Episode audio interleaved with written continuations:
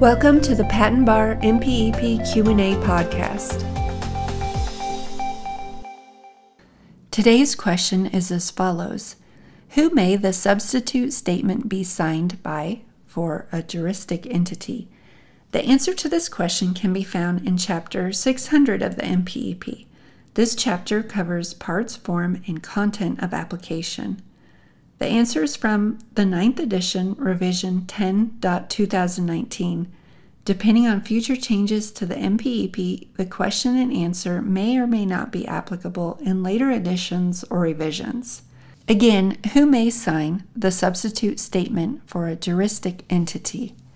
As shown in Chapter 600, for a juristic entity, the substitute statement may be signed by a person in the organization having apparent authority to sign on behalf of the organization, for example, an officer, or any person if the substitute statement sets forth that the person signing is authorized or empowered to act on behalf of the juristic entity, for example, the General Counsel. This question and answer comes from Section 604 of the MPEP. The following is a brief summary of Section 604. 604 Substitute Statements. A substitute statement may be submitted in lieu of an oath or declaration under certain conditions, for instance, when the inventor is deceased, etc. This section covers substitute statements. 37 CFR 1.64 implements the substitute statement provisions and applies to applications filed on or after September 16, 2012.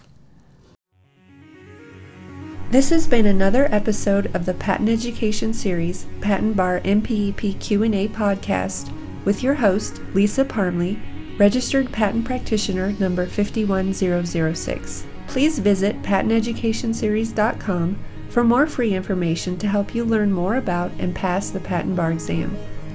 Thank you so much for being part of the Patent Education Series community and for being here today. We're here to help you succeed.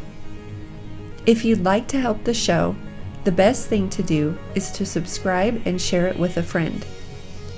If you need anything or just want to touch base with us, please email us at info at patenteducationseries.com. We want to see you succeed and put the patent bar exam behind you.